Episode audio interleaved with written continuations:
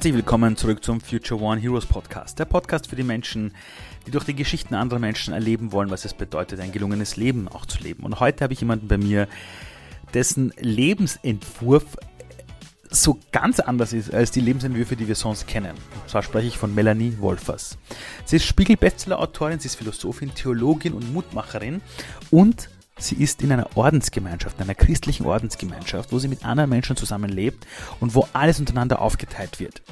Sie hat studiert Philosophie, Theologie, hat zuerst eine ganz normale Karriere gehabt, wäre fast in den universitären Bereich gegangen und hat sich dann dafür entschieden, nein, ich gebe das alles auf und ich ziehe in einen christlichen Orden und da lebe ich mein Leben. Und ganz ehrlich, für mich von außen ist das so ein Lebensentwurf, da wo ich mir denke, das ist vielleicht ein, zwei, drei Wochen mal cool. Ich war ja selbst auch schon mal in einem Kloster für zehn Tage schweigend. Aber wie ich das ganze Leben dem auszurichten, das hat mich dann schon interessiert. Sie hat auch selber einen eigenen Podcast, der ist ganz schön mutig. Ihre Bücher sind alle Bestseller geworden, alle durch die Decke gegangen. Und sie ist jemand, die gerade in der heutigen Zeit, wo Menschen so viele Fragen haben, sehr oft die richtigen Antworten und Gedankenanstöße hat. Und das war ein Gespräch, das wieder mal erdet, wo man wieder mal eine andere Sichtweise bekommt und wo ich selber unfassbar neugierig war. Und jetzt viel Spaß mit der Folge. Wie ist das so, wenn man Ordensfrau ist ähm, und dann plötzlich in einen Spiegel-Bestseller landet und plötzlich den eigenen Namen wo sieht, wo unfassbar hinfallen? Das ist auch eine große Bühne. Wie fühlt man das sich? Ich habe mich total gefreut. Also sowas kann man ja nicht planen. Äh, da glaube ich ist auch ganz viel Gunst der Stunde, wenn es große Beiträge in Zeitungen gibt mhm. oder im Fernsehen und irgendwie ein Thema den Nerv getroffen hat der Zeit. Und ähm, ja, eines Tages kriegte ich den Anruf vom Verlag und das hieß Melanie, du bist auf der Spiegel-Bestsellerliste. Und ich weiß, wie ich da saß und dachte, ich glaube, ich spinne. Du hast ja danach noch einen gemacht, und zwar bei deinem jetzt aktuellen Buch, Nimm der Ohnmacht ihre Macht, wo es um sieben Haltungen geht, wie wir mit der Ohnmacht des Lebens umgehen. Auf das Buch kommen wir noch zu sprechen. Da ist ja wieder ein Spiegelbestseller gelandet. Jetzt habe ich dich kennenlernen dürfen damals, als das Buch frisch rausgekommen ist. Da waren wir ja im, in dem großen Stephansdom und da wurde der Buch dort präsentiert. Ähm, wie schaffst du es, da dann nicht abzuheben? Weil wenn man einen Spiegelbestseller schreibt, viele Leute, die ich kenne, stellen sich dann hin und sagen, ja, ich habe einen Spiegelbestseller geschrieben aber du lebst ja ein Leben, wo du gesagt hast, ihr seid was eigentlich die, hast du gesagt, ihr seid die ältesten Kommunisten eigentlich, die es irgendwie ja. gibt, ja.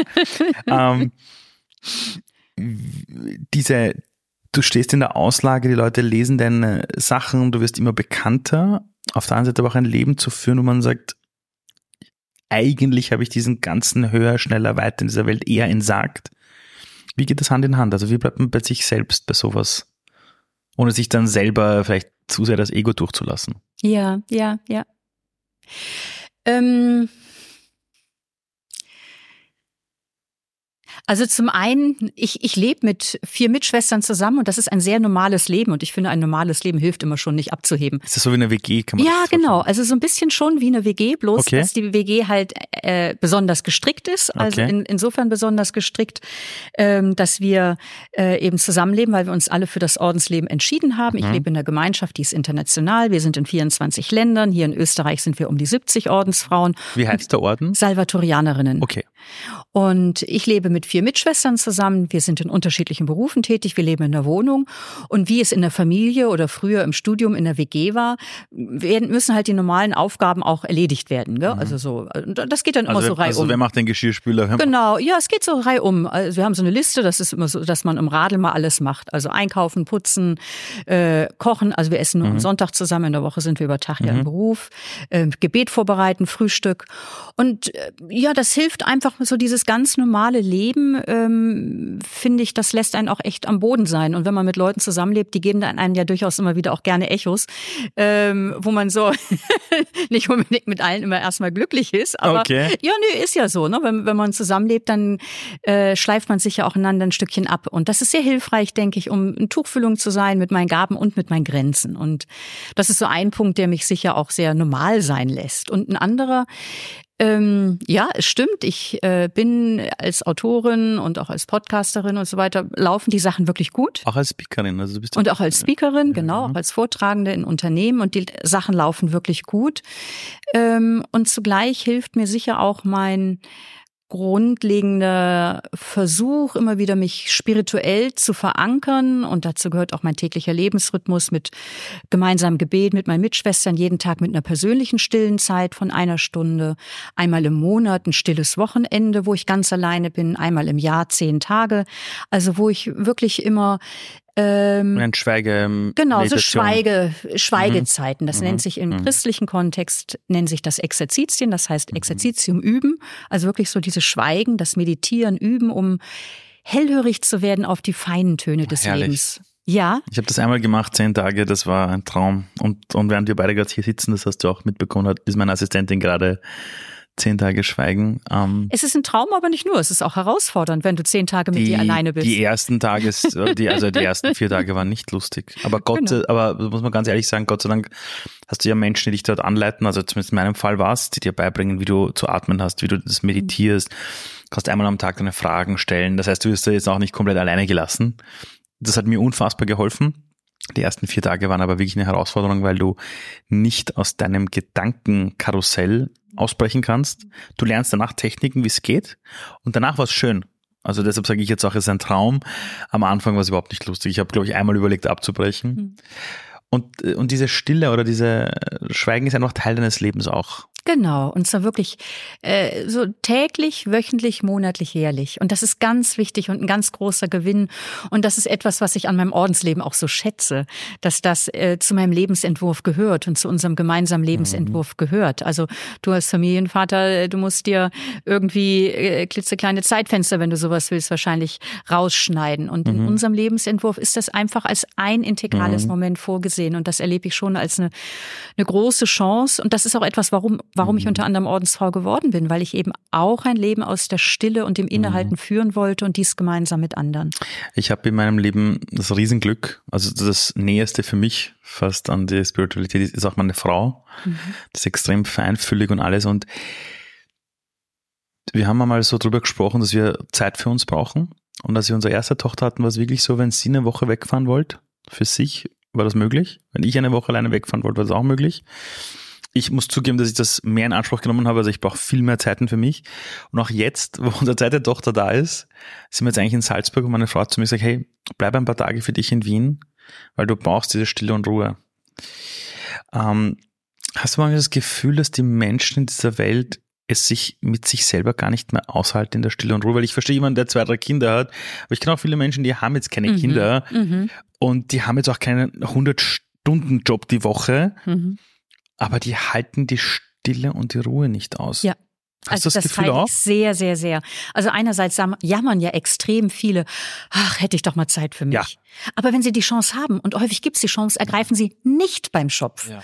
Und ähm, und ich, ich glaube, das hat verschiedene Hintergründe. Also zum einen denke ich auf gesellschaftlicher Ebene. Also wir leben in einer Gesellschaft, in der gilt, Zeit ist Geld, Zeit ist Geld, Zeit ja. ist Geld. Also nutze sie effektiv.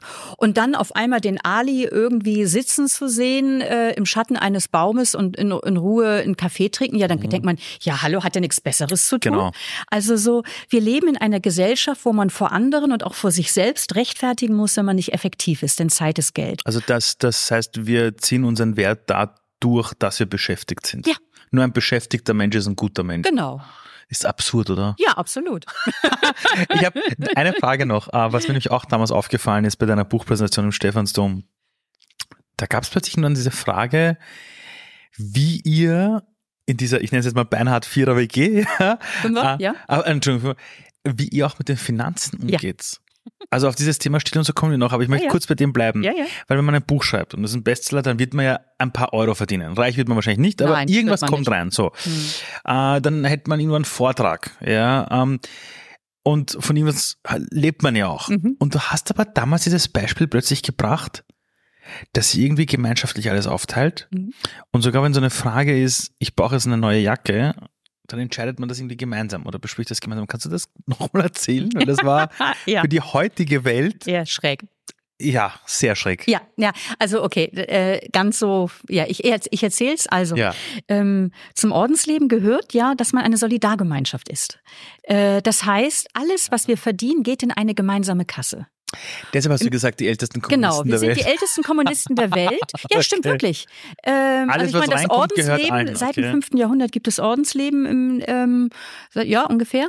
Ähm, und also jetzt im christlichen Kontext. Und da gehörte immer dazu, dass alles, was man verdient, in eine gemeinsame Kasse geht. Wir haben Besitz, aber eben gemeinsam Besitz. Aus dem heraus ähm, ähm, finanzieren wir uns, unser Leben. Mhm. Aus dem heraus finanzieren wir ganz viele soziale Projekte. Aus dem heraus zum Beispiel habe ich zehn Jahre lang umsonst für junge Erwachsene gearbeitet. Mhm. Äh, meine Gemeinschaft hat gesagt, Melanie, wir wollen, dass du dieses Projekt für junge Erwachsene aufbaust ähm, und du hast keine, du kriegst keine, also das, das war ja ein Projekt meiner Gemeinschaft. Ich habe zehn Jahre lang null Cent gesehen mhm. und das ist möglich, ähm, dass wir so etwas tun, weil wir eine Solidargemeinschaft sind und sagen, okay, und wir unterstützen bestimmte Projekte sozialer Art, Bildungsart und zwar in Österreich, Europa und weltweit. Und wie das jetzt dann im Konkreten aussieht, also natürlich bin ich ganz normal, ich, ich muss zahle ganz normal meine Steuer und alles, ich mache mhm, meine Abrechnung klar. selber, schreibe meine Honorarnoten, weil das ist mein Job, dass ich das selber mache, das mhm. macht ja keiner für mich. Aber dann ähm, überweise ich das Geld an die mhm. Provinz, so nennt sich das, das ist die Verwaltungseinheit in mhm. einer Ordensgemeinschaft. Ähm, und einmal im Jahr sprechen wir darüber und das geht dann auf Österreich-Ebene, das Geld. Und einmal im Jahr, ah, also auch nicht auf der Fünfer-Ebene, sondern auf der Österreich-Ebene. Okay. Äh, und äh, auf Österreich, äh, und dann schauen wir an unserer Fünfergemeinschaft äh, im Dezember, was glauben wir, was brauchen wir nächstes Jahr für unser Leben. Was weiß ich, es steht eine, das Auto steht eine große Reparatur an. Wir haben gemeinsam als fünf Leute ein Auto, ähm, was zwar meistens stillsteht in Wien, aber trotzdem haben wir ein Auto. Ja, ist ja auch sinnvoll, dass es Ja, das ist sehr sinnvoll. Ähm, ja. Genau. Und da überlegen wir, was brauchen wir als Gemeinschaft und jede überlegt, was glaube ich, brauche ich persönlich. Und jetzt dadurch, dass ich jetzt einfach, das war wirklich witzig.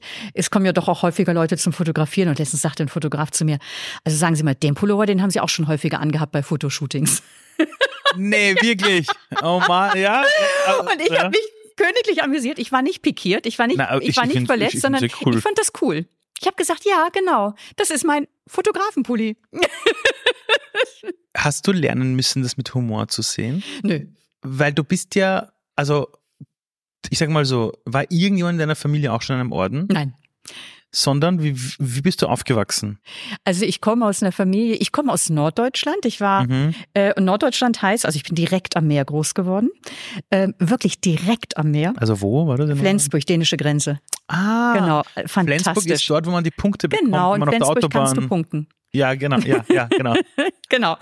Und ich habe vier Geschwister und äh, was sehr ungewöhnlich ist, äh, dass meine Familie katholisch war. Das mhm. ist bei, also weil Norddeutschland ist man evangelisch oder oder gehört keiner christlichen Konfession. Mhm. Ich war die einzige Katholikin im, im Jahrgang von 90 äh, Schülerinnen okay. und Schülern. Okay. Aber es hat mich nicht weiter gestört. Ähm, und also im, im Gegenteil, ich fand das ja war halt einfach so. Aber wusstest du damals schon, dass du irgendwann einmal diesen Weg gehen Nein, willst? ja, unterschiedlich. Also einerseits, also es gab für mich Erfahrungen in meinem Leben. Ich war da zwölf Jahre alt, wo ich, oder es gab eine Erfahrung, die mich ganz tief innerlich berührt hat und die mein Leben irgendwie auf ein neues Fundament gestellt hat.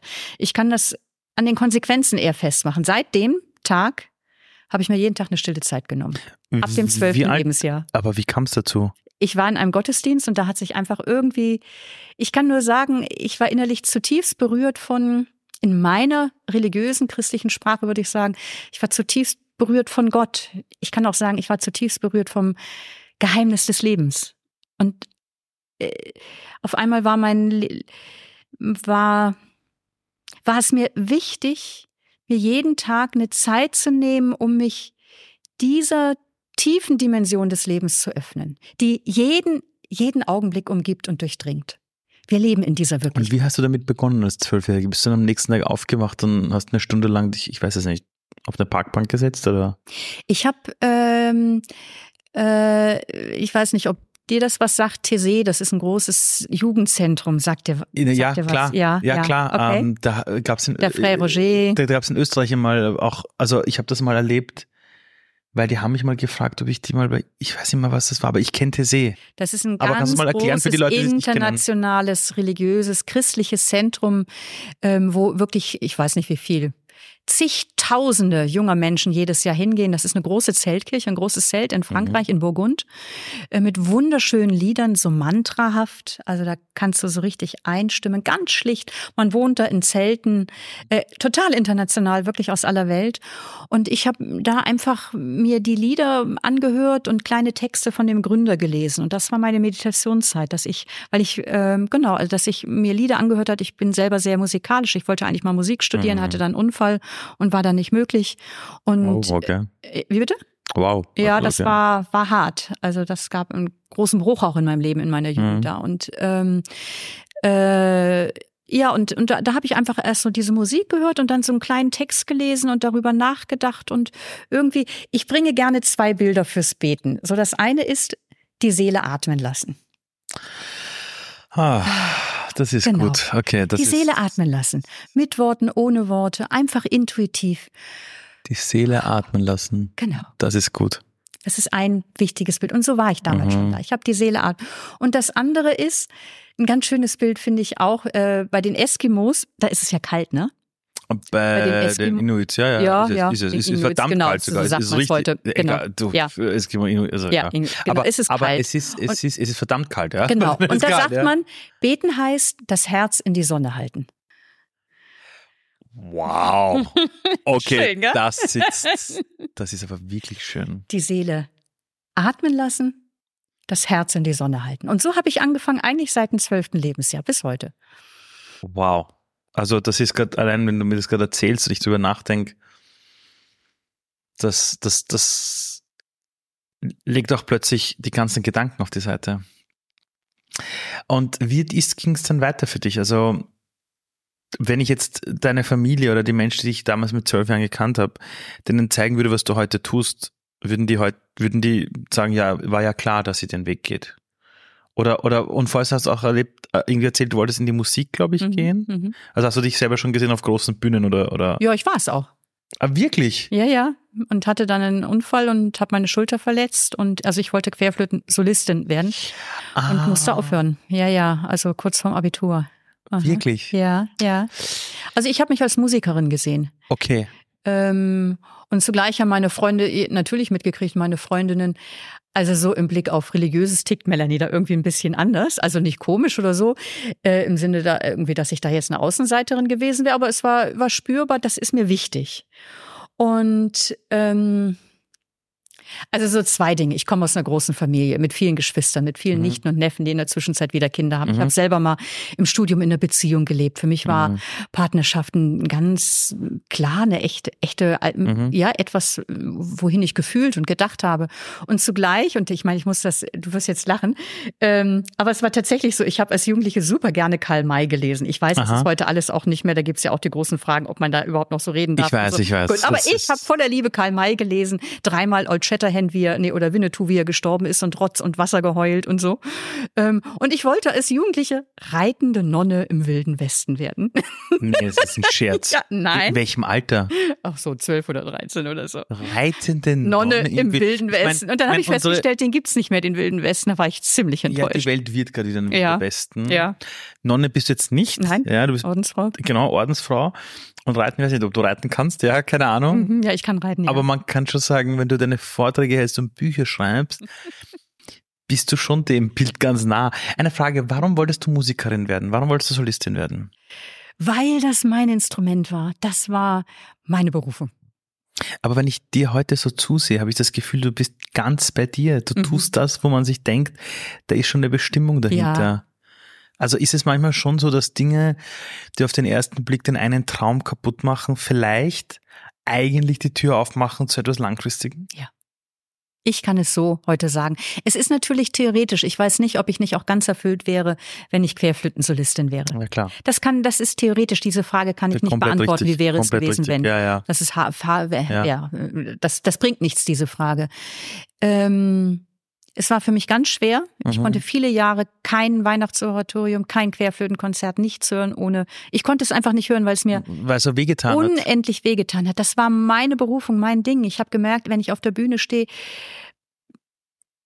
bringe ich bei den Leuten was in, ich berühre sie. Und sie gehen leichter, Mhm. befreiter, froher, innerlicher aus dem Konzert raus. Und das machst du aber heute auch. Ja, und heute stehe ich in einer anderen Art und Weise auf der Bühne. Und ich bin heute, ich sag, ja, ich glaube letztlich, dass ich Ordensfrau bin, verdankt sich auch diesem Unfall. Ich wäre sicher nicht Ordensfrau geworden. Also, dass ich heute das bin, was ich bin, verdankt sich ganz stark auch meinem Unfall. Du hilfst, hilfst den Menschen ja auch mit Seelsorge. Ja. Dein erster, dein erster Spiegel-Bestseller, da ging es um das Thema Selbstliebe, du hast es genannt, Selbstfreundschaft, Genau, glaube ich. Selbstfreundschaft, ja. Genau, Selbstfreundschaft. Bei, deinem letzten Buch, jetzt nimm der neben der Ohnmacht ihre Macht, geht es um sieben Haltungen, wie wir mit der Ohnmacht im Leben umgehen. Und du hast was ganz Interessantes gesagt. Du hast gesagt, es gibt eine gute und eine schlechte Nachricht beim Thema Ohnmacht. Ja, ja. Die schlechte Nachricht ist, Ohnmacht gehört zum Leben. Mhm. Die Erfahrung, sich hilflos zu fühlen, ausgeliefert, überfordert, dass sich der Boden unter den Füßen wegzieht. Das ist eine Erfahrung, die einfach auch zu unserem Leben gehört und eine Realität ist. Mhm. Ähm, ja, das ist die schlechte Nachricht, weil ich persönlich mag mich nicht ohnmächtig fühlen. Ich glaube, das mag keiner. Ja. Niemand. Ich ja. kenne niemanden, der in der Früh aufwacht und sagt, heute hätte ich schon Bock, dass ich mich mal genau. eine Stunde ohnmächtig fühle. Ja, ja genau. Gibt's nicht. Gibt's nicht. Genau, das ist wirklich etwas. Und in unserer Gesellschaft, wo Stärke und, und so weiter angesagt ist, äh, ist Ohnmacht eines der meisten verdrängtesten Gefühle. Die Definition von Stärke, die wir haben, stimmt. Also die Definition, die, genau, die, die breiter ist, ist, da hat Ohnmacht nichts verloren. Genau, stimmt. Genau, ja, das leider. die Frage, ob das die wahre Stärke ist. Ja. Mhm.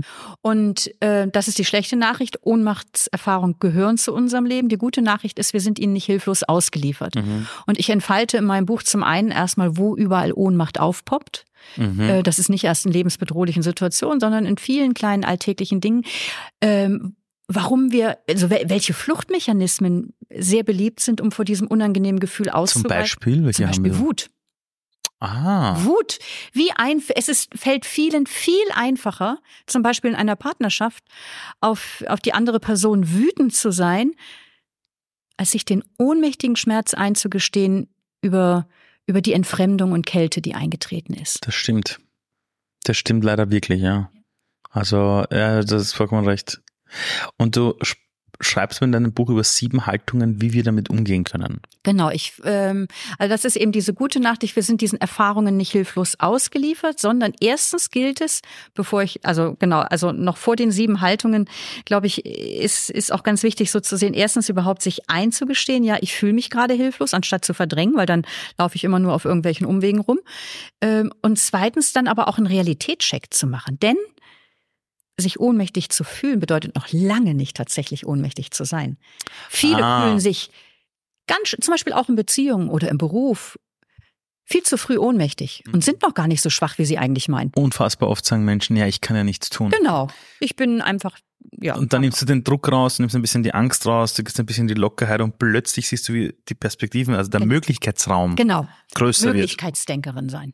Von, von diesen sieben Haltungen, die du beschreibst, welche sind so die gängigsten, wo du sagst, äh, die sollte man kennen oder, oder das sind so Themen, wo die Leute genauer hinschauen sollten? Das Schöne ist, finde ich, bei den sieben Haltungen, dass es ja doch ein ganz schöner, ein ganzer Blumenstrauß ist. Ja. Ähm, und dass man eigentlich so mit der Haltung anfangen kann, die einem vielleicht gerade so am nächsten ist. Also mhm. ich kann jetzt einfach mal ein paar nennen. Ja, gerne. Ähm, also es geht nicht darum, die Ohnmacht auszuradieren bei diesen Haltungen, sondern ich glaube, das Gegenteil von Ohnmacht ist ja nicht Macht, sondern Selbstwirksamkeit. Also das Vertrauen in mich, ich kann mein Leben gestalten oder zumindest mitgestalten. Und was hilft, dieses Erleben von Ohnmacht ähm, einzugrenzen oder vielleicht sogar in Luft aufzulösen? Und ähm, also ein, ich, ich sage jetzt einfach mal verschiedene Haltungen. Das eine ist die Haltung der Dankbarkeit. Ja. Das zweite Vertrauen, tragfähige Beziehungen. Mhm. Das dritte, ich weiß genau, ähm, als der Ukraine-Krieg ausbrach am 24. Februar letzten Jahres, da schrieb kurz danach eine Podcast-Hörerin mir, ähm, ja, ich wollte eigentlich äh, mit meinem Mann eine Reise machen, äh, ganz weit, und aber darf ich mir in diesen Zeiten überhaupt sowas gönnen? Mhm. Und äh, das war für uns, also meinen Podcast-Kollegen Andreas und mich, so der Anlass, darüber zu sprechen, warum Freude in Krisenzeiten ganz besonders wichtig mhm. ist. Ähm, weil Freude eben auch die Widerstandskraft wegstärkt. Mhm. Also, also Vertrauen, Dankbarkeit, Freude, Zuversicht. Das ist mhm. auch nicht einfach Glückssache oder weil es die Gene gut mit einem nee, meinen nee. oder weil es der Himmel, sondern daran können wir arbeiten. Ganz Möglichkeitsdenkerin zu sein, Perspektiven zu entwickeln. Ähm, das sind wichtige Haltungen, die ich sehr konkret in meinem Buch entfalte, wie man sie einüben kann.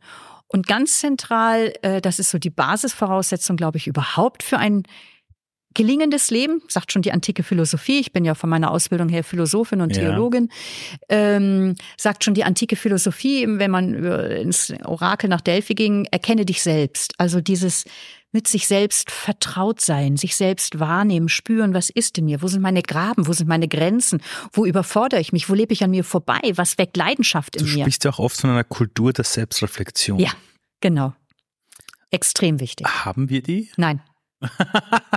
also du bist ja viel mit Schülern zusammen und Schülerinnen. Die Hälfte meiner Zeit, ja. Genau. Ja, ja, also ich würde ja, das, äh, das äh, klaue ich jetzt dem ehemaligen Verleger des Hansa Verlages, ich weiß jetzt nicht, wie er heißt, er hat gesagt, er würde in der Schule das Schulfach einführen, eine Stunde Schweigen. Ja, sofort. So. Und dann unterschreibe ich und, und dann sofort. Anleitung geben, wie es gehen kann, wie man es nutzt. Das ist doch, äh, also unser Schulsystem und überhaupt unser Bildungssystem ist doch ganz stark auf Funktionieren ausgerichtet, dass wir fit werden für äh, für für bestimmte ja, Sachen im Arbeitsmarkt. Also also fit werden, um angestellt. Genau. Genau. Genau darauf genau. ist Fit ja. werden, um, um im Arbeitsmarkt zu und, funktionieren. und für einen Arbeitsmarkt, wo wir eine ganz genaue Job Description bekommen, Genau. die abarbeiten müssen. Für die diese Welt, die es mal gab, ist das perfekt. genau, aber sie funktioniert nicht Aber mehr. nicht fürs echte Leben. Ja. Nicht für die eine Welt der Komplexität, wie Ja. wir sie heute haben. Deshalb zerbrechen auch so viele Leute danach. Ja. Ähm, die Selbstreflexion, wie machst du es bei dir selbst? Ähm, Ist es diese Stille? Ja, ein ganz wesentliches Moment, also so verschiedene Punkte. Das eine sind tatsächlich so äh, wirklich diese ausgesonderten Zeiten der Stille, des Innehalts. Und das ist bei mir eben am Morgen. Also sowohl unser gemeinsames Gebet ist sehr viel Stille, wie auch die Mhm. persönliche Zeit. Am Abend, jeden Abend ein Tagesrückblick. Gehört zur wichtigsten. Schreibst du es nieder Nö. oder? Sondern? Habe ich früher gemacht. Ich stelle mich, ja, jetzt momentan gehe ich einfach raus in diesem lauen Sommerabend, äh, gehe an der, an, ich wohne in Hütteldorf, gehe da ein bisschen spazieren und lasse den Tag an meinem inneren Auge vorbeiziehen. das und, ist schön. äh, also mir hilft das Gehen. Das ist vielmehr mein Stil, anstatt immer in ein Buch was reinzuschreiben. Das, Ja. das mache ich auch immer wieder. Aber das ist ein, das ist schön. Also Ja. einfach ein Spaziergang, einfach ein Abendspaziergang mit ja, dir selbst. Ja, genau. Ganz, also mir hilft das Gehen. Ich habe früher viel aufgeschrieben. Das ist auch phasenweise, was weiß ich. Einmal also, brauchst du das, einmal brauchst Genau, du das. aber grundsätzlich hilft mir das und wirklich am Abend zurückzuschauen. Das ist so ähnlich wie wenn du ein großformatiges Bild malst. Also du hast hier große Bilder in deinem Büro und wenn du jetzt daran malst, dann musst du mit dem Pinselstrich ganz nah rangehen. Aber dann musst du auch wieder Ah. zurücktreten, um zu gucken, was ist der Gesamtentwurf. Oder welche Farben hat mir heute Bild. das Leben reingemalt. Das ist ein schönes Bild. Und das braucht es. Nähe und Distanz sozusagen zu, also mitten im Leben, äh, voll mitten im Leben sein und dann aber auch ein Stück Mhm. zurück, um zu gucken, ja, was, was macht das Bild des Tages mit? Viele Menschen bezeichnen dich ja als eine Mutmacherin und das bist du ja auch wirklich. Hm. Du bist jetzt nicht die Mutmacherin, die auf einer Bühne steht und Chaka, Chaka schreit. Nein. Gott sei Dank nicht, wirklich, Gott sei Dank nicht. Nein.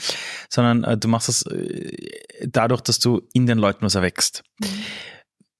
Was benötigt es, um in anderen Menschen den Mut auszulösen? Denke groß von ihnen. Aha.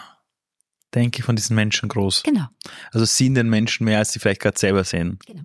Das ist ein ganz wichtiger Punkt. Konntest du das schon immer?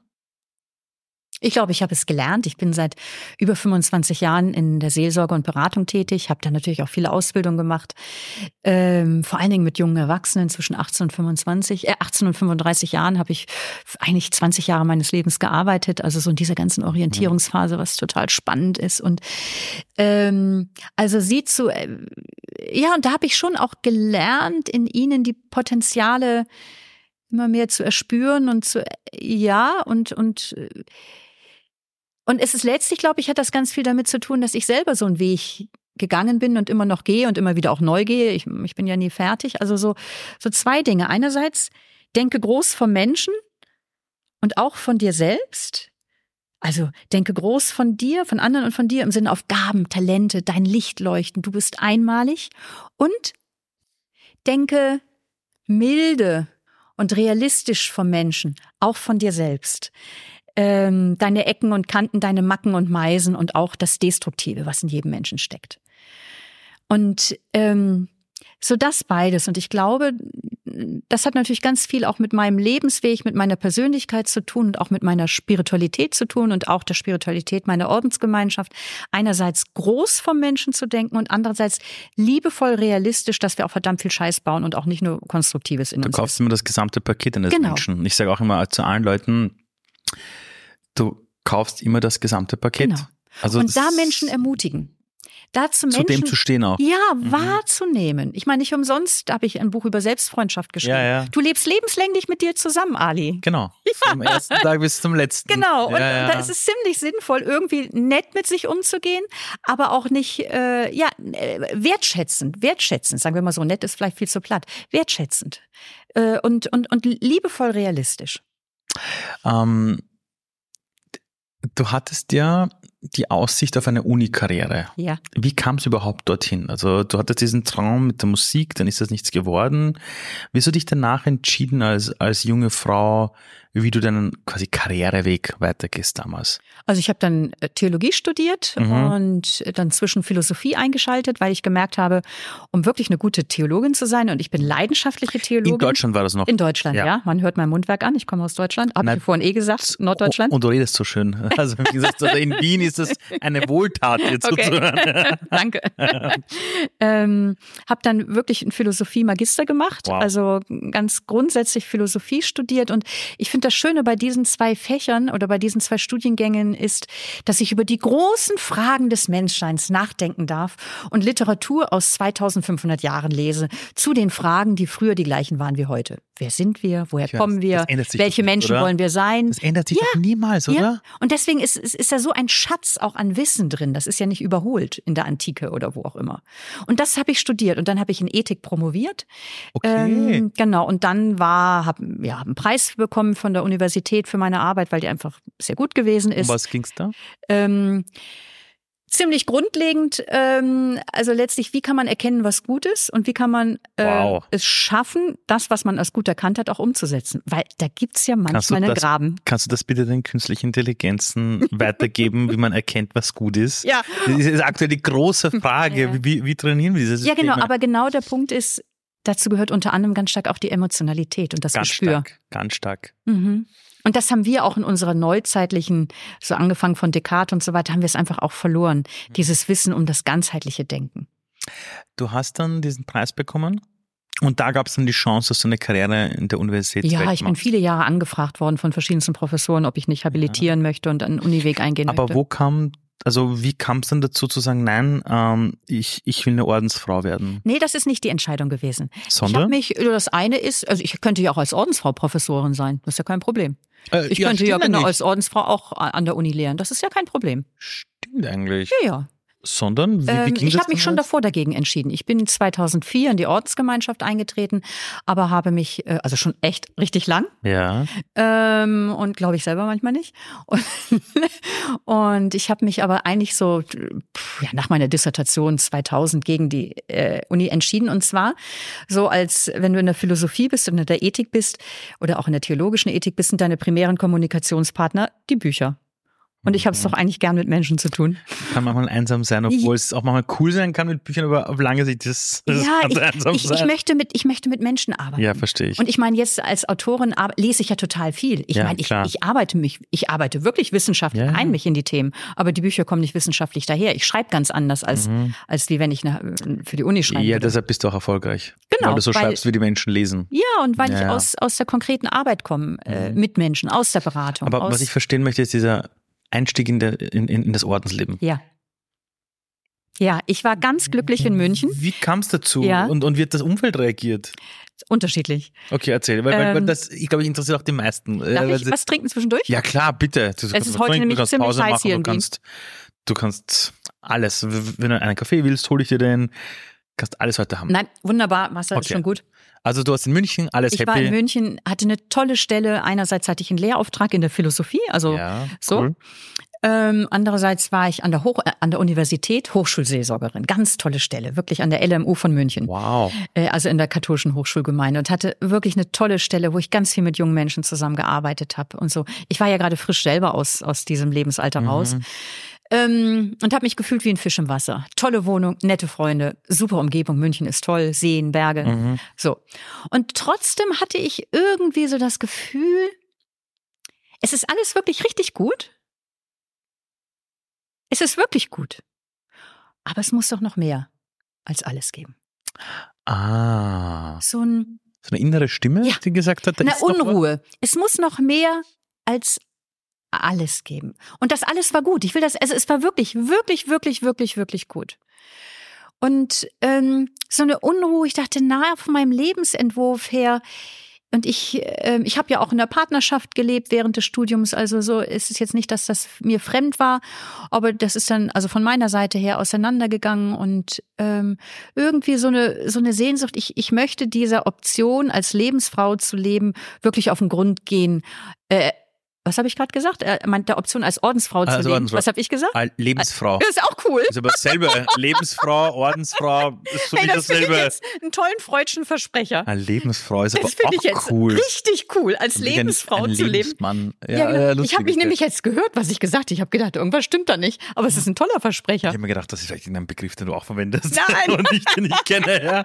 Okay. Cool. Okay, ich möchte der Raum geben und habe mir dann auch viele Ordensgemeinschaften angeguckt, aber das war irgendwie nie so, dass ich gedacht habe, das geht. Mhm.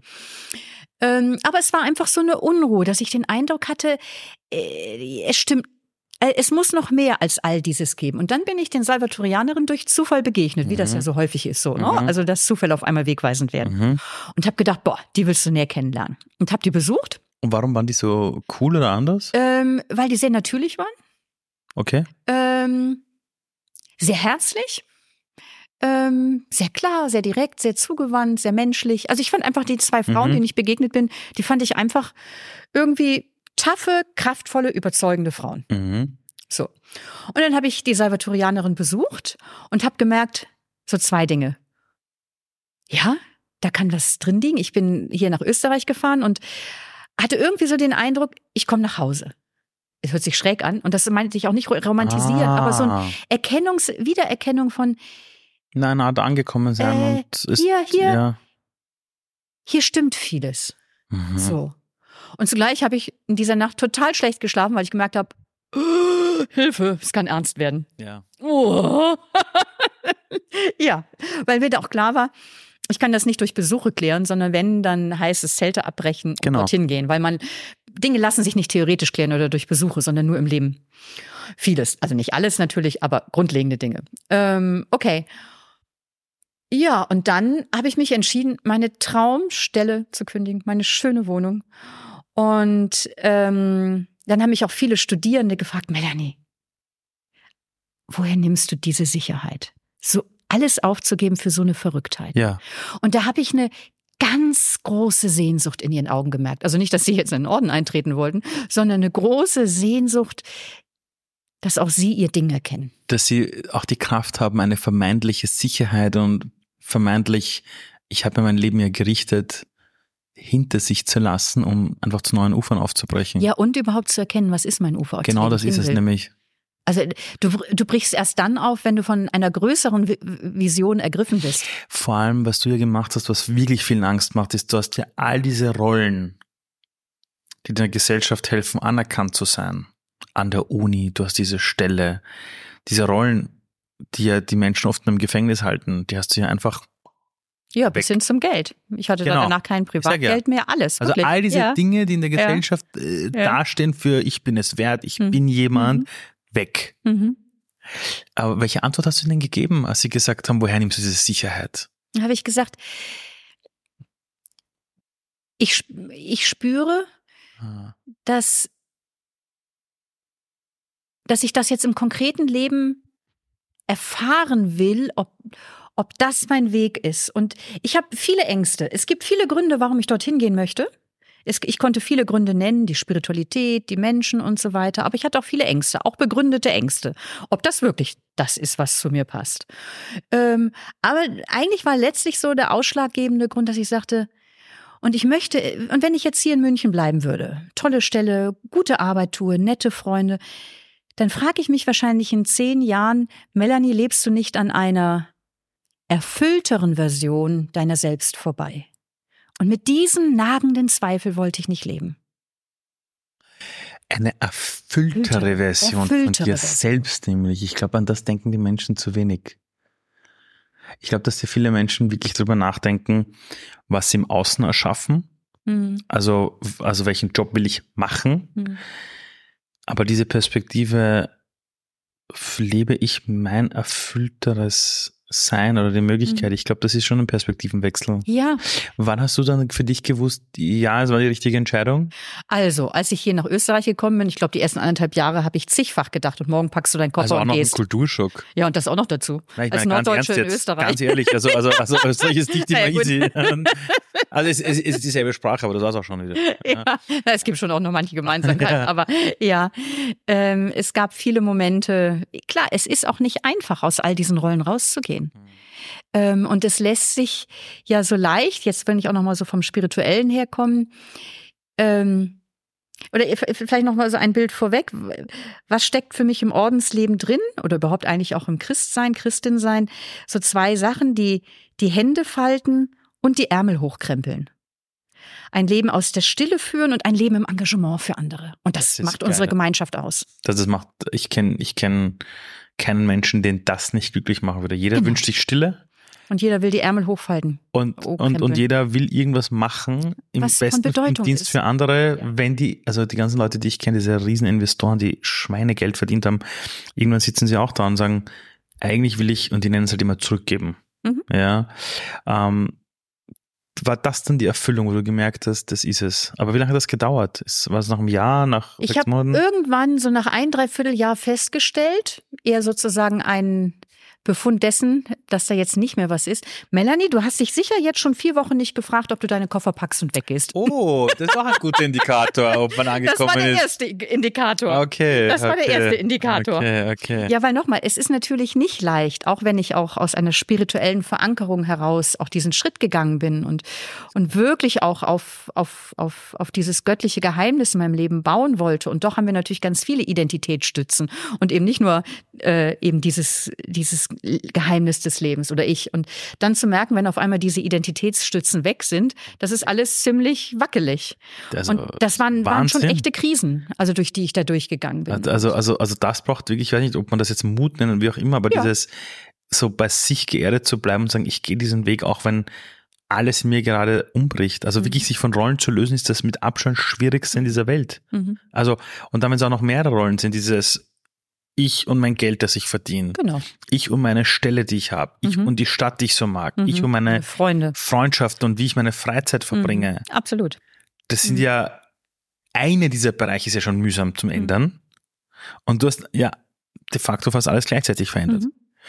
Ähm, so was hat dir selber in dieser Zeit Halt gegeben? Waren es Freundschaften, waren es Menschen Ja. in dieser Wohngemeinschaft oder, oder wie kann man sich Ähm, das vorstellen? Na, eigentlich eher außerhalb, ähm, wo ich einfach auch mein Elend und mein Glück ganz in aller Freiheit erzählen konnte Mhm. und einfach ein, zwei Freunde an meiner Seite. Dann, ähm, das gehört eh auch zu unserem Lebensentwurf und in dieser ersten Anfangszeit noch mal mehr, dass man äh, so einmal im Monat ein Gespräch wahrnimmt. Das nennt sich geistliche Begleitung, wo einfach Mhm. so nach dem Vier-Augen-Prinzip jemand mitschaut und ich einfach all das erzähle, was mich gerade beschäftigt. Glück, Mhm. Elend, Freude, Not, Wut, wie auch immer. Mhm. Ähm, und äh, da also so eine seelsorgerliche psychologische Beratung. Ähm, dann hat mir schon auch geholfen meine Energie und meine Entscheidung, ich gebe nicht so schnell auf. Ich habe dafür Ah, jetzt viel sehr gut. aufgegeben und ich bleib jetzt dran. Und es muss, die Klarheit, dass ich gehe, ist noch nicht genügend groß. Ähm, Okay. und, und ich weiß, dass, dass es durch Krisen hindurch geht. Und das wusste ich ja auch, kann man sich auch an drei Fingern durch ausrechnen.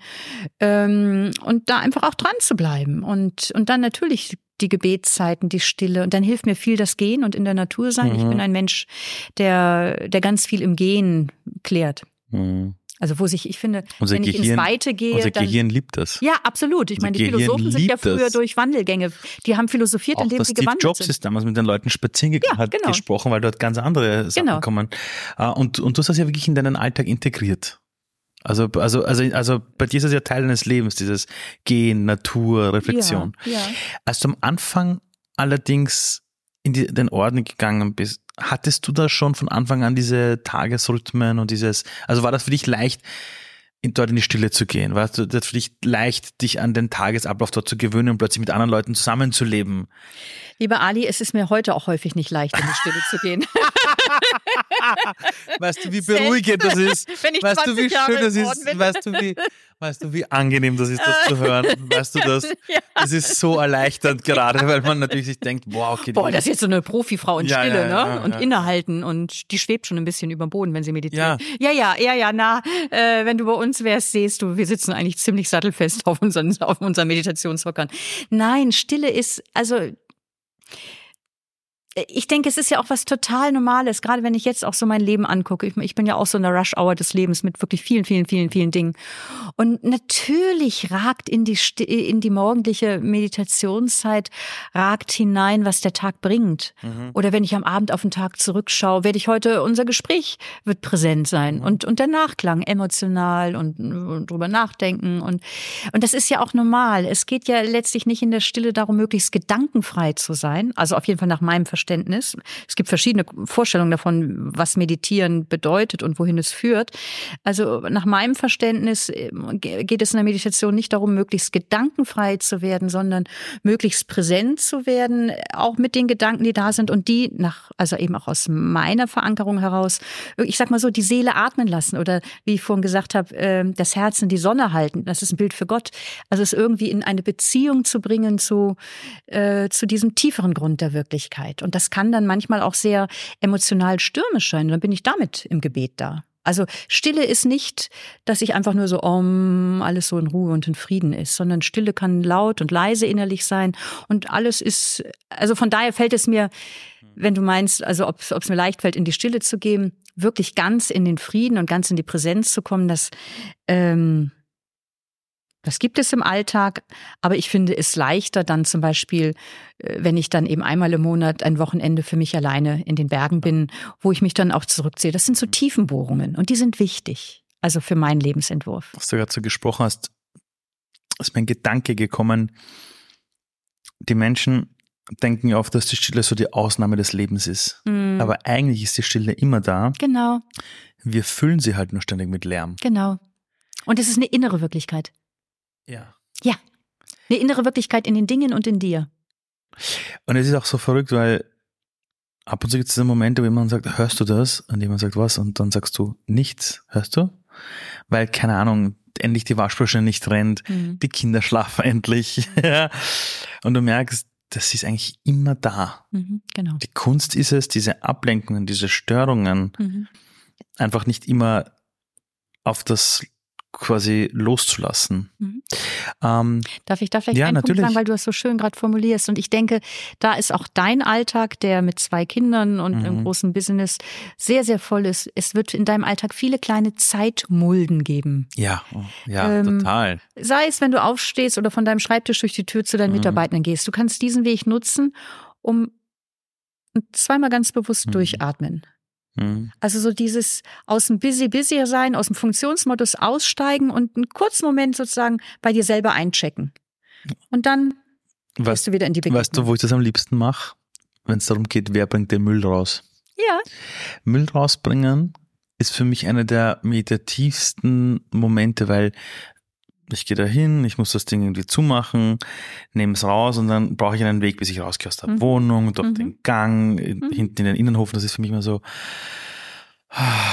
Wunderbar. Obwohl es da hinten total stinkt, aber es Ja. ist total, es ist so ein kleiner Mini-Urlaub. Genau. Auch als du heute gekommen bist, habe ich gerade bei uns im Büro unten den Müll weggeschmissen. ah ja, Weil das wollte ich selber machen. ja, Ähm, genau, Mini-Urlaub. ja, genau, es sind so Mini-Urlaube.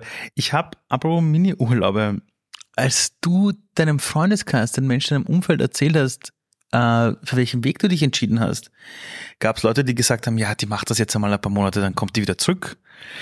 Haben die alle gesagt, super, dass du es machst oder wir stehen hinter dir? Gab es welche, die gesagt haben, sag mal, spinnst du? Also, also wie reagiert sein Umfeld, Mhm.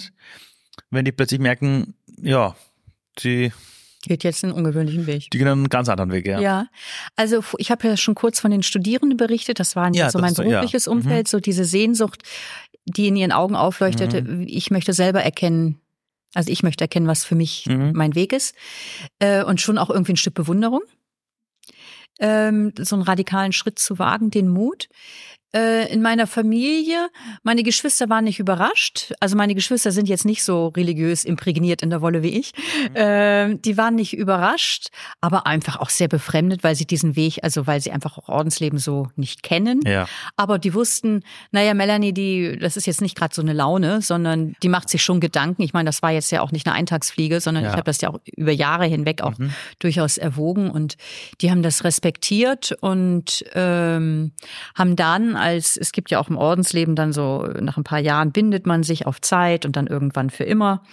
Okay, also, äh, okay. Und dann haben sie da ja auch meine Gemeinschaft kennengelernt und haben einfach auch so mitgekriegt, ja, dass ich einfach auch tolle Mitschwestern habe. Ne? Ich finde, wir machen einfach auch tolle Dinge in, hier in, in der Welt. Und, ähm, und es sind echt auch kraftvolle Frauen. Und da haben sie dann auch so gemerkt, ah, ja, wir verstehen, warum Melanie gerne hierher wollte. Mhm. Ähm, und natürlich gab es Menschen, äh, die das auch sehr kritisch sehen und sagen, und gerade jetzt auch so ein Blick auf Kirche und jetzt gehst du, ich, also es ist ein mhm. katholischer Orden, mhm. äh, jetzt gehst du in die Kirche äh, und dann nochmal sozusagen mit deinem ganzen Lebensentwurf und wie die Kirche Frauen gegenübersteht. Und damals war ja noch nicht die Missbrauchsgeschichte, die kam dann später, aber äh, auch eine große Skepsis und Unverständnis. Und ich denke dann, ja, genau, kann ich auch verstehen von, von außen. Mhm. Also. Ich habe ja selbst die, die Kirche, auch die katholische Kirche, immer wieder kennenlernen dürfen. Und ich habe in meiner Jugend das Glück gehabt, dass meine Mutter und auch mein Vater immer zu mir gesagt haben, du bist zwar im Islam geboren, aber du musst nicht im Islam sterben, schau dir alle Religionen an. Mhm. Und ich war als Kind evangelisch, römisch-katholisch, ich bin überall mitgegangen zu jedem Gottesdienst und, und, und, und, und. Ich habe auch gemerkt, dass werden es die Leute auch ein bisschen befremdlich finden, aber ich habe gemerkt, überhaupt bei der Kirche, ähm, Erstens, wenn du in einer großen Stadt heute unterwegs bist, gibt es keinen Ort der Stille mehr außer in einer Kirche. Mhm. Mhm. Es gibt es nicht. Mhm. Ich sage den Menschen, wenn du in einer großen Stadt bist und du merkst, alles wird dir zu viel, geh bitte in die nächste Kirche. Mhm. Setz dich hin. Da will dir niemand irgendwas mhm. verkaufen. Da ist mhm. kein Plakat. Da steht keiner neben dir und sagt, du musst jetzt raus. Geh hin, setz dich hin und sei einfach. Das ist das Erste. Und das Zweite, was ich gemerkt habe, ist, wir, viele Menschen in der Gesellschaft da draußen fallen ab vom Glauben an egal was auch immer, haben sich zum Glauben hoch erhoben, ich muss mich entfalten, aber verstehen nicht, dass an der Spitze der Entfaltung es steht der Dienst an die anderen. Mhm. Und das Menschsein bedeutet, eingebettet zu sein, das große Ganze. Genau. Und das kommt meistens, aber oft auch in Krisenzeiten erst, habe ich gemerkt. Mhm. Also meistens, wenn die Leute so eine Enttäuschung haben oder sagen wir mal so eine Sinnkrise haben mhm. und sich plötzlich die Dinge nicht mehr erklären können wenn diese Fragen dann warum ist das mir passiert und, und, und, dann merkst du, suchen sie plötzlich andere Wege. Dieses Eingebettetsein in dieses große Ganze, glaubst du, dass das eine Sache ist, die Menschen gar nicht entdecken, wenn es ihnen in dieser materialistischen Welt auf den ersten Blick zu gut geht? Also haben die irgendwie das Gefühl, weil ich manchmal mhm. das Gefühl, die Leute haben so mhm. das Gefühl, ich habe mir alles selbst erarbeitet, mhm. ich bin mhm. so super, ich bin so mhm. toll, der Mann des Jahres. Mhm. Irgendwie haben wir uns so entkoppelt von der Natur und von, also wir tun so, als würde es die Natur geben und uns und ich sage, ey, stopp einmal, äh, die Pflanze, die wächst, kommt quasi aus derselben Ursuppe irgendwo, wie wenn wir jetzt geboren werden irgendwo. Mhm. mhm. Und dass wir atmen, verdanken wir den Pflanzen, dass wir Sauerstoff haben. Das ist ja das. Mhm. Also wenn die Bienen weniger werden, haben wir ein Problem. Mhm. Ja? Also mhm. ähm, und ich glaube, dass die Menschen auf lange Sicht wieder zurück zum Glauben gehen werden, weil es wird Dinge geben, die wir mit unserem menschlichen Gehirn nicht lösen können. Ja, und ich glaube, ich, ich denke schon, dass so die vielen Krisen, in der unsere Gesellschaft und unsere Welt auch steckt, also wenn ich jetzt einfach an den Klimanotstand denke, ja. dass sich das auch einer spirituellen Krise verdankt. Verdankt es, also es auch in einer spirituellen ja. Krise wurzelt. Aber was meint Spiritualität? Du hast es gerade so schön gesagt, soll eingebettet sein in ein großes Ganzes. Ähm, diese Erfahrung von Connectedness, also von Verbundenheit, von eingebettet sein, von der Ahnung, äh, es gibt ein großes Ganzes und wenn ich mit dem in Verbindung bin, äh, dann gibt das dem inneren Leben Sinn, Orientierung und einerseits ähm, relativiert mich das in einem ganz, ganz guten Sinne. Mhm. Ich bin eben ein Genau. Es ist sehr tröstend. Ja, es, es, ich, ich bin nicht der, irgendwie der Mittelpunkt der Welt, sondern genau. ich bin eingebettet und das relativiert und das befreit so, weil das ist sehr. ja auch diese Egomanie ist ja super anstrengend. Es ist wirklich, es, es, es, es ist eine verrückte Welt. Natürlich ist die Entfaltung von Menschen gut, wenn sie endlich beginnen, nicht dieses klassische Vorgaben zu leben, wie wir es in der alten Zeit gehabt haben. Und, und die Leute glauben, ich kann nur individualistisch sein oder für die Gemeinschaft eingebettet sein. Und sie checken nicht, dass es beides zusammengehört. Ich erzähle dir jetzt eine Erzähl. schöne Geschichte, die in meinem Ohnmachtsbuch auftaucht. Erzähl. Weil ich habe ähm, eine meiner Anlässe, warum ich dieses Ohnmachtsbuch geschrieben habe. Ich bin viel mit jungen Leuten im Kontakt, die Mhm. aus der klimaaktivistischen Bewegung sind und die dann sich auch so fragen, ähm, ja, woher nehme ich eigentlich auf Dauer die Energie, wo doch so extrem viel Frust auch ist, wenn, wenn ich mir einfach die, die Entwicklung anschaue. Und das war so einer meiner, äh, auch wirklich auf meiner Faktoren, warum ich mich mit diesem Thema Ohnmacht auseinandersetzen Okay. wollte, weil ich glaube, es gibt nichts gesellschaftlich gefährlicheres vielleicht heute als die breite Entmutigung, ähm, wir können persönlich und gesellschaftlich eh nichts mehr ändern. Mhm. Weil dann ändern wir auch nichts mehr. Genau so ist es. Ähm, und da bin ich eben so auf, auf, auf die Theorie des Social Tipping Points gekommen. Äh, also dort, also wenn man so schaut, also das habe ich alles gelesen, ich finde ja immer toll, wie viel ich lerne, wenn ich ein Buch schreibe. Ja, ja. Ähm, also äh, die Geschichtsforschung zeigt und die Sozialwissenschaft zeigt, es kommt immer dann zu Veränderungen geschichtlich, wenn viele Menschen viele kleine Schritte gehen und irgendwann gemeinsam etwas erreichen. Also das Frauenwahlrecht, Abschaffung der Rassentrennungsgesetz Mhm, und so mhm. weiter. Und ähm, da wurde, da habe ich dann eine ganz schöne Geschichte gefunden, beziehungsweise es ist eher eine Naturbeobachtung, nämlich die, die Beobachtung der Mammutbäume. Hast du mal Mammutbäume gesehen? Ich habe sie einmal gesehen und ich kenne wen, äh, den, jetzt vergiss den Namen, das ist ein Journalist von der Zeit. Äh, Hans äh, Schnabel, von dem habe ich die Geschichte Genau. aus seinem Buch. Ich zitiere sie auch Der aus, hat das einmal her. erzählt. Genau, ich erzähle es Irgendwas in nicht. die Richtung, aber, aber ich habe die Geschichte vergessen. Kannst du sie Ja, nochmal genau. erzählen? Und zwar möchte er da die Kraft des Gemeinsinns verdeutlichen, weil du ja gerade so Ja. gegenübergestellt hast. Also entweder Entfaltung nur ich oder nur das Wir. Ja. Und das ist ja völliger Blödsinn. Ja. Also äh, das Ich gibt es nur in einem Wir und das Wir gibt es nur dort, wo es Genau auch so es. das Ich stark ist. Ähm, und da gibt es eine ganz tolle Naturbeobachtung. Die Mammutbäume, das sind ja Riesen, die werden über 100 Meter hoch und werden mehrere tausend Jahre alt. Aber das eigentlich Erstaunliche dieser Mhm, Giganten liegt unter der Erdoberfläche. Denn mhm. die Mammutbäume sind Flachwurzler.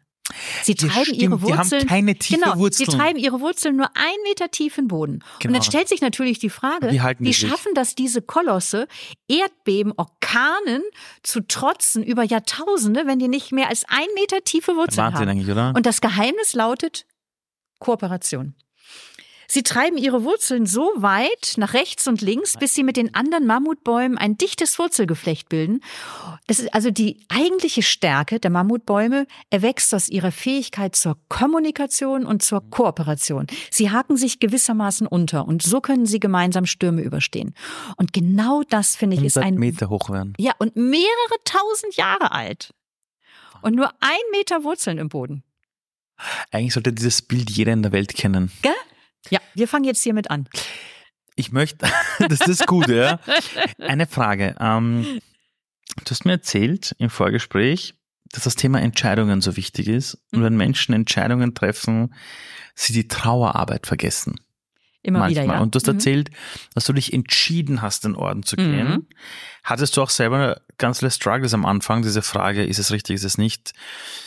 Und war da auch, also immer wenn man sich für etwas entscheidet, hast du mir im Vorgespräch gesagt, vergessen die Leute, wo sie vielleicht Nein sagen müssen oder was sie hinter sich ja, lassen müssen. Ja, ja, jein. So, ganz, ganz so meinte ich es nicht. Ja, also sag. nicht, so, sondern, also wenn ich mich entscheide, steckt ja schon im Wort Entscheidung drin, entscheide ich mich für etwas und scheide andere Möglichkeiten aus. Genau. Das heißt, ich sage ja zu etwas Nein.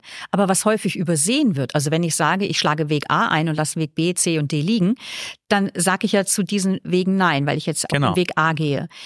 Aber häufig haben Menschen im Entscheidungsprozess und auch wenn sie sich dann entschieden haben und dann munter auf dem Weg A gehen oder eben dann nicht mehr so munter, haben sie häufig nicht so vor Augen, ähm, ja, ich habe ja auch andere Wege liegen gelassen, die vielleicht ja auch gut gewesen wären, wo ja auch viel Gutes drinsteckt. Mhm. Und dieses Ausscheiden von guten Möglichkeiten tut weh. Ich antworte gleich auf deine Frage, wie es mir ging. Ich möchte es vielleicht erst noch mal an einem anderen Beispiel verdeutlichen. Äh, Also Daher trauern wir vielleicht Genau. Es anderen Möglichkeiten nach, aber glauben, dass die Trauer nicht sein darf. Ja, beziehungsweise sind dann auf einmal verunsichert, habe ich mich falsch entschieden. Also ich erinnere mich, ich habe ein Buch über Entscheidungsfindung ja geschrieben. Das ist so einer meiner Spezialgebiete. Und ähm, da habe ich einen Vortrag gehalten. Danach kam ein äh, Ehepaar auf mich zu und sagte, ähm, ja, wissen Sie, Sie haben gerade über Entscheiden und dass man ja auch den Preis, den man dafür zahlt, betrauern muss. den Nagel auf den Kopf getroffen. Wir haben uns entschieden, unser Haus zu verkaufen und eine Wohnung für betreutes Wohnen zu ziehen. Unser kleines Häuschen, unsere Kinder, die kommen nicht mehr in unsere kleine Stadt zurück und unser Häuschen mit dem Garten und den Möbeln und so. Es tut bitter, bitter, bitter weh. Und wir waren so traurig jetzt die letzten Wochen, wo wir uns, nachdem wir eben auch das Haus schon verkauft haben und so weiter, dass wir uns gefragt haben, haben wir eine falsche Entscheidung getroffen? Und jetzt haben sie uns, haben sie uns geholfen zu entdecken, nein, es ist ganz normal, dass eine weitreichende Entscheidung auch mit Abschiedsschmerz einhergeht. Mhm. Ich lasse eben auch gute Möglichkeiten zurück. Und sie sagen, ja, es stimmt. Es ist die richtige Entscheidung. Wir sorgen für einen guten Lebensabend. Aber es tut eben einfach auch weh, das alles zu lassen. Und für sie war das total befreiend. Ich bringe das sehr markant auf den Punkt mit dem Satz, weitreichende Entscheidungen brauchen Trauerarbeit. Oder du kann, man kann auch anders sagen, rechne damit. Es macht dich immer wieder auch traurig, dass du einen Preis zahlen musst. Genau. Weil wenn die andere Alternative nicht attraktiv wäre, wäre die Entscheidung ja eh eindeutig. Sie wird ja dann schwer, wenn ich vor drei echt guten Möglichkeiten stehe und aber nur eine wählen kann. Und dann lasse ich die anderen beiden. Und jetzt deine Frage im Blick auf mich. Mhm. Ähm, ja, natürlich. Ähm, und das war jetzt, bezog sich nicht nur auf, auf die ersten äh, zwei Jahre im Ordensleben, sondern natürlich geht mit einer Ordens, mit meiner Entscheidung, Ordensfrau zu sein, auch ein Verzicht einher. Genau. Also ich verzichte auf Partnerschaft, auf einen exklusiven Partner, auf genital gelebte Sexualität, auf Kinder, darauf, dass ich mir, mir Geld einfach so zur Verfügung steht und ich tun und lassen kann, was ich will. Mhm. Ähm, und das sind natürlich alles auch Verzichte. Und manches Mal tut das einfach auch weh und mich, ähm, mich dadurch nicht verunsichern zu lassen, sondern zu sagen, ja, das ist einfach auch der Preis, der damit einhergeht. Aber das ist nichts Spezielles fürs Ordensleben. Ich glaube, jede weitreichende überall. Entscheidung, jede weitreichende Entscheidung bringt immer auch Kosten mit sich. Und die tun mal mehr und mal weniger weh. Mhm. Und deswegen ist es so wichtig, immer wieder so zur ersten Liebe zu kommen. Warum mache ich denn das?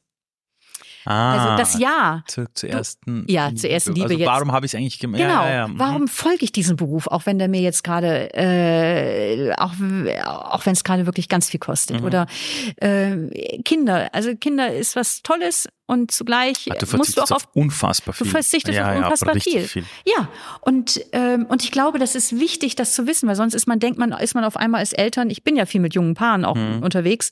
Dann denken wir immer, oh mein Scheiße, ich äh, ich bin ja echt eine schlechte Mutter, ich vermisse so vieles. Ja. Nee, es ist total normal, dass du vieles vermisst. Und, und damit zu rechnen und da liebevoll mit sich umzugehen und nicht unsicher zu werden und zu sagen, ich habe die falsche Entscheidung getroffen oder nicht einen Stab über sich zu brechen und zu sagen, ich bin ja echt eine egoistische Frau, ich, ich bin nicht einfach nur liebend gern für meine Kinder da mhm. und alles andere ist mir gleichgültig. Nein, natürlich nicht. Du hast ja so viel mit Menschen zu tun, mit Jugendlichen, mit, mit, jetzt wie du gerade erwähnt hast, auch mit vielen Ehepaaren. Du schreibst Bücher, du hältst Vorträge, ähm, du bekommst einen Blick über die Gesellschaft, was die Menschen beschäftigt, sagen wir mal so. Ein bisschen. Ähm, ich glaube viel, ja. ähm, was ist so ein Gedanke, wo du denkst, es wäre gut, wenn die Leute mal innehalten, in die Stimme gehen mhm. und alle mal über diesen Gedanken nachdenken? Okay. Also über welchen Gedanken also sollten Also ja? also über was sollten mhm. Menschen mal in dieser lauten Welt mal wieder nachdenken? Was mhm. ist der mhm. Gedanke, den jeder mal durchdenken sollte für sich selbst? Mir kommt jetzt ein bisschen was Radikales. Ja? Ja. Raus damit.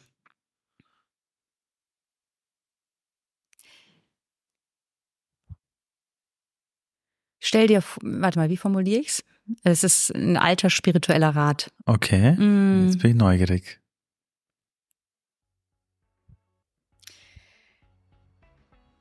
Stell dir vor, du bist gestorben, deine Freunde, Familie, Pfarrerin, Pfarrer stehen an deinem Grab und jemand hält die Grabrede. Was möchtest du, was in der Grabrede über dich gesprochen wird? Ich danke dir vielmals, weil genau auf das kommt es nämlich an. Dankeschön. Danke für das schöne Gespräch, Ali. Danke. Ein gelungenes Leben ist für jeden Einzelnen von uns etwas komplett anderes. Und so unterschiedlich die Lebensentwürfe von Menschen sind, so unterschiedlich oder sogar noch mehr sind die Gedanken, die wir haben. Ich hoffe, dass ihr in der heutigen Folge wieder ein paar Einblicke bekommen habt, das Leben, wie es sein kann, wie man sich danach ausrichten kann, welche Wege auch manchmal einen dazu bringen, äh, sich selbst in einer ganz anderen Welt wiederzufinden. Aber vor allem, glaube ich, war die Folge heute unfassbar gut dafür, dass man einfach gesehen hat, es ist wichtig, zu sich selber zu stehen. Auch wenn es nicht immer leicht ist, auch wenn das Umfeld das nicht vielleicht immer von Anfang an so cool findet. Aber am Ende des Tages ist es einfach dein eigenes Leben. Ich wünsche euch eine, eine wunderbare Woche. Äh, wir sehen uns oder wir hören uns nächste Woche wieder. Und jetzt, äh, ja, wie immer noch die Werbung am Ende äh, für mich selbst. Falls euch das Ganze gefallen hat, ich freue mich unfassbar über Bewertungen auf Apple Podcast und auf Spotify. Falls ihr Kritikpunkte habt, falls es Dinge gibt, wo ihr sagt, Ali, uff, das war nicht gut, ja, bitte eine E-Mail an hi.ali.do. Hi, also hi at ali.d wie Dora, O wie Otto. So, und jetzt einen schönen Tag noch, ihr wunderbaren Menschen. Ciao, ciao.